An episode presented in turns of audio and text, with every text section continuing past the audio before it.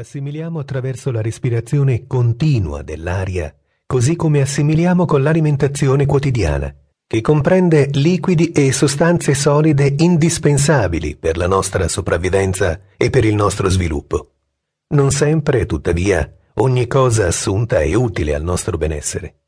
Spesso, a volte volontariamente, altre volte non per nostra scelta, ci troviamo ad assumere bevande e cibi non appropriati e siamo esposti a inalazioni frequenti o occasionali di ogni tipo di vapore, fumo o composti volatili, che nulla hanno a che fare con i sani principi contenuti nel nostro naturale codice di salute fisica e mentale.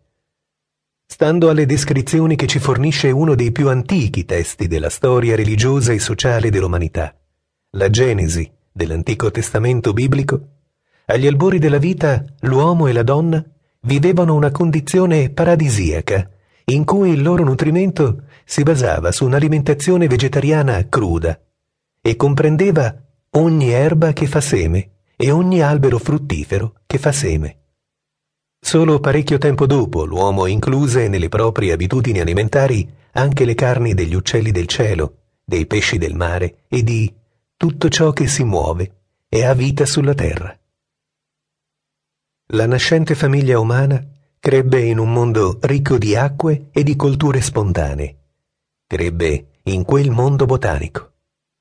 Lo lavorò utilmente, lo custodì scrupolosamente, lo osservò attentamente fino a trasformarlo e ricavare da esso, oltre al cibo, anche quelle sostanze medicamentose utili a servire alla riparazione dei danni che sarebbero fisiologicamente sopravvenuti nel corso della vita. Queste ricerche sperimentali, cui seguirono molteplici tentativi di applicazione pratica, certamente non sempre fruttuosi, posero le prime pietre angolari della medicina umana, una vera medicina proveniente e offerta dalla natura.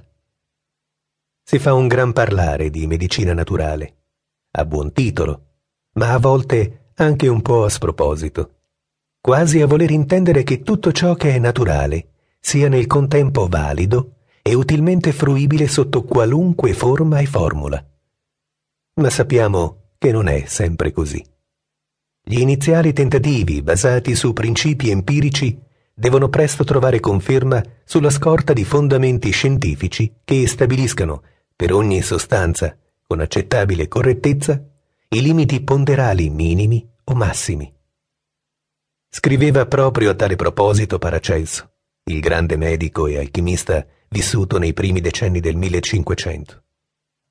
Nel mondo c'è un ordine naturale di farmacie, poiché tutti i prati e i pascoli, tutte le montagne e le colline sono farmacie.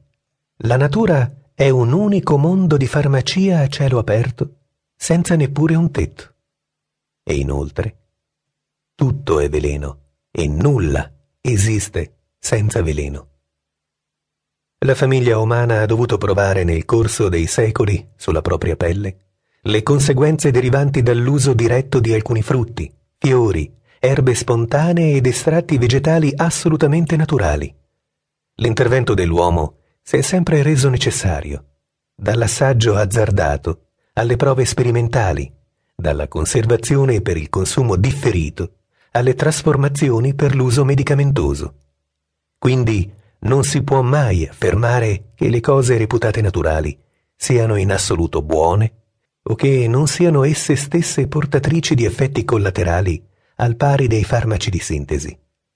Si prenda per esempio la manita muscaria, un fungo velenoso che in sé rappresenta un perfetto prodotto naturale biologico ma che nasconde effetti tremendamente dannosi per il malcapitato che se lo ritrova cucinato sul piatto.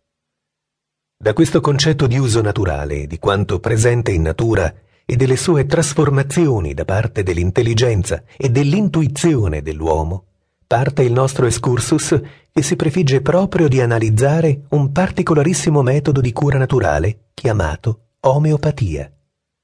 Analizzeremo la storia, la dottrina, gli sviluppi di un metodo terapeutico naturale e universale. Vedremo come la dottrina omeopatica altro non è che la dottrina del malato, a cui vengono rivolte le cure tenendo conto di come egli vive distintamente, non già una determinata malattia, bensì la propria, singolare malattia che rappresenta una condizione di alterazione del suo stato di salute.